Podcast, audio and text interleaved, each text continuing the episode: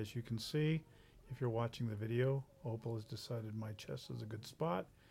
I am recovering from my knee surgery, so this is not going to be the most attractive video as she sniffs me the, and licks me in the face. For today's thought for today, this is from Hannah Arendt, is how you say it, A R E N D T, um, from On Violence by her.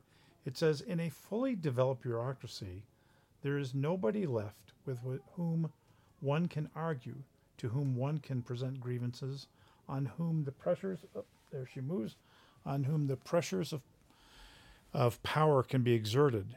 Bureaucracy is the form of government in which everybody is deprived of political freedom, of the power to act.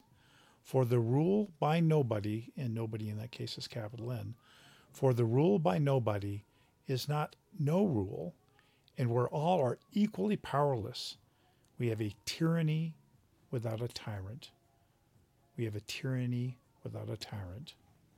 So, the thought for today let's not have the rule of nobody.